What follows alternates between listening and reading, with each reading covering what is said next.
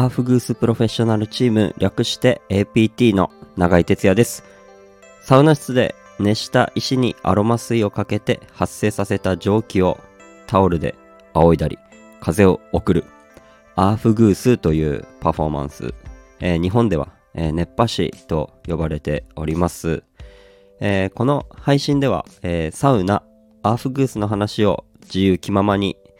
私永井哲也がおしゃべりしておりますので、よかったらお付き合いください。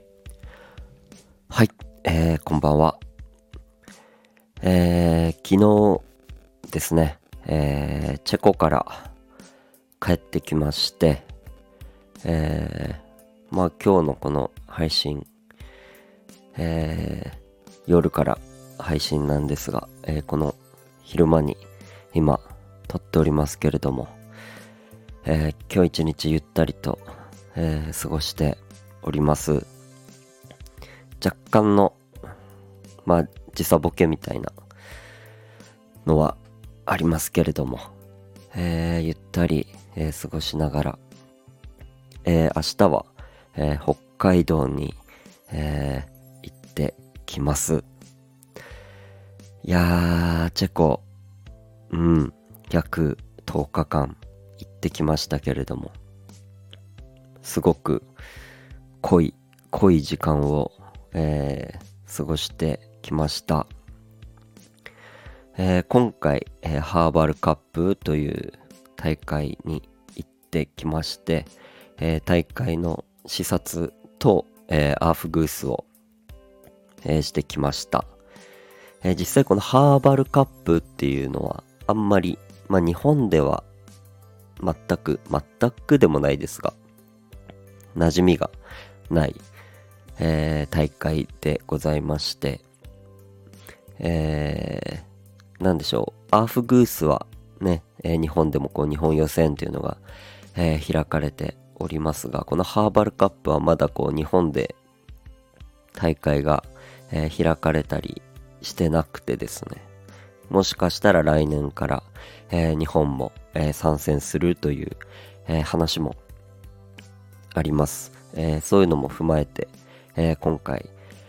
見てきましたけれども、まずこのハーバルカップっていうのは、ちょっとアーフグースと少しテイストが、アーフグースのこの大会とテイストが違いまして、アーフグース WM、日本だと ACJ って呼ばれてるんですけど、その大会はアーフグースの中にお芝居とか、そういう要素を組み込みながら、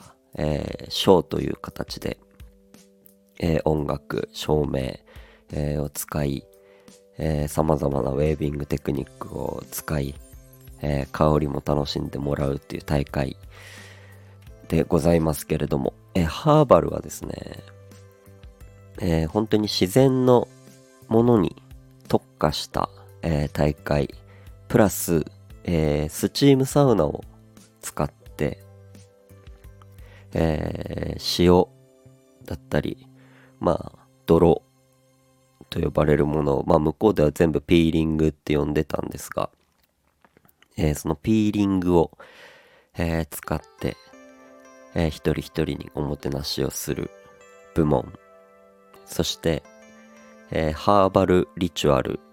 て言ってですね、ちょっと大きいサウナ室で、自然のものを使い、たくさんの人にこう香りを楽しんでもらいながら、そこにもきっちりとストーリーがあって、ただお芝居はしなくていいんですけれども、そのストーリーに合わせた、香り、植物、例えばハーブ、そういうものを使った、基本的にリラックスしてもらうような、おもてなしをする部門、あとプレゼンテーションと呼ばれてて、実際に例えばピーリングで使う材料だったり、塩とか泥ですね、そういうものと一緒にこう飾り付けをしてですね、目で見て、楽しんでもらえるその装飾みたいなその部門があります。その塩は、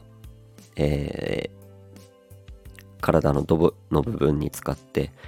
どういうハーブを使っていますとか、その泥パックっていうんですか、まあ、ピールは例えばフェイシャルに使って、中にはこういう成分が入っていますっていうのも、しっかり明示したものを置きながら、そのテーマに合わせた装飾をするっていう、その3部門が、採点項目になっておりまして、まあ、その採点基準はまたより細分化されているんですけれども、別にそのハーバルリチュアルで、はタオルを使わなきゃいけないとかそういうのはなくて、実際にすごい大きいうちは、ファンと呼ばれてましたけど、ファンを使って、仰いだり、例えばウィスクを使ってお客様に香りと風を届けたり、はたまたそのウィスクを大きい木の棒に何本かくくりつけて、それでファンを作って、それで仰いだりとか、なんかこういろいろ工夫を凝らしながら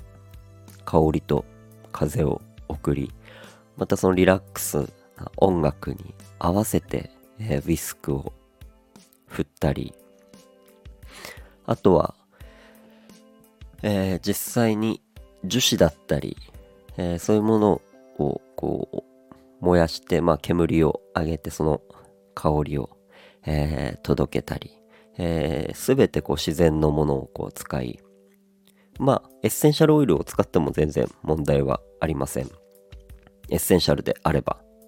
自然由来のものであれば全く問題ないんですけれども、なんかそういうものを自分なりにこう駆使しながら、風を送り、熱を届け、香りを楽しんでもらい、リラックスしてもらうという、なのでこうアーフグースの大会みたいに、なんかこう激しい音楽でとかなんかを使ったりとかっていうのはないです。実際に見てきて、なんかこうアーフグースとは本当に少しテイストの違ったなんか楽しみ方を、してきました。僕は実際、そのまあイベントの中でアーフグースする機会があったので、自分のアーフグースをしながら、そのハーバルのいろんな人の演目に、入ってきたというか見てきましたけれども、なんかこう自分のまた新しい知識が、増えたような、そんな感覚になりましたし、こうサウナを通してこう自然に帰るといいますか、なんかそういう感覚と、楽しみ方、踏まえて、ハーバルリチュアルとかなんかそういうものはすごく、日本にも、合ってるなという感じがしてます。自分でもこう日本に帰ってきて、ハーバルリチュアルっていうのは、いろんなお客さんに提供しながら、やっていきたいなと、感じました。ピーリングは、実際にお客さんのこう肌にこう触れるものを使うので、まあ、より繊細にいろいろ考えながら、やらなきゃいけないので、そういう、まあ、難しさみたいなものも、感じましたし、この大会自体、もしこう、まあ、選手として参加するのであれば、やはりこう一人ではかなり厳しいなっていうのを、見て、感じました。やっぱ各国いろんな、一人のプレイヤーに対してやっぱサポートする人がやっぱ 2,3 人いて、まあ、そういう人たちがその塩だったりピールのこう準備を、手伝ったり、そのプレゼンテーションの準備を手伝ったりとか、なんかそういうのも、してましたし、なんか一つのこうチームとしてこの大会に取り組んでるんだなっていうのを、感じました。 なので、まあ、僕自身こう見て、感じたものはこうやっぱりこう一人で全てをやる難しさっていうのはなんか痛感しましたね。自分がこうやるってなった時にたくさんのものをみんないろいろ準備していて、目で見てそのショーとは違うんですけど目で見ながら、いろんなお客さんを楽しませる、また一つ変わった視点の難しさをね、なんか自分なりになんて言うんでしょう、感じて、この大会に参加する難しさをすごく今、感じてます。でも今回こうやって実際現地を見ることによってなんかイメージでしかなかったハーバルカップ、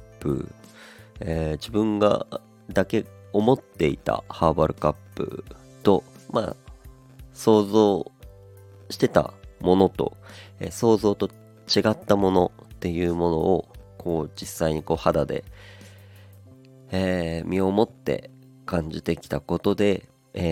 こう日本に帰ってきた時にいかにそれを再現してお客さんに楽しんでもらって、このハーバルの世界がどういうものなのかっていうものを正確に伝えていきたいなと思っております。こう日本に帰ってきていろんなイベントでもしかしたら、そういう場面、そういうアーフグースというかリチュアルをする機会があると思います。もし偶然にでも、入ってくださるお客様がいましたら、実際にその世界観を感じてもらえれば嬉しいなと思っております。また一つなんか自分の中でレベルが上がったような、そんな気もしてますし、またね、いろいろ学びながらいろんな形でお客さんにこう提供していきたいなと思っておりますので、またどこかのサウナで会えることを楽しみにしておりますので、ぜひ会った際はお声掛けしてくれればなと思います。ということで今日はこの辺で終わります。ではまた聞いてください。バイバイ。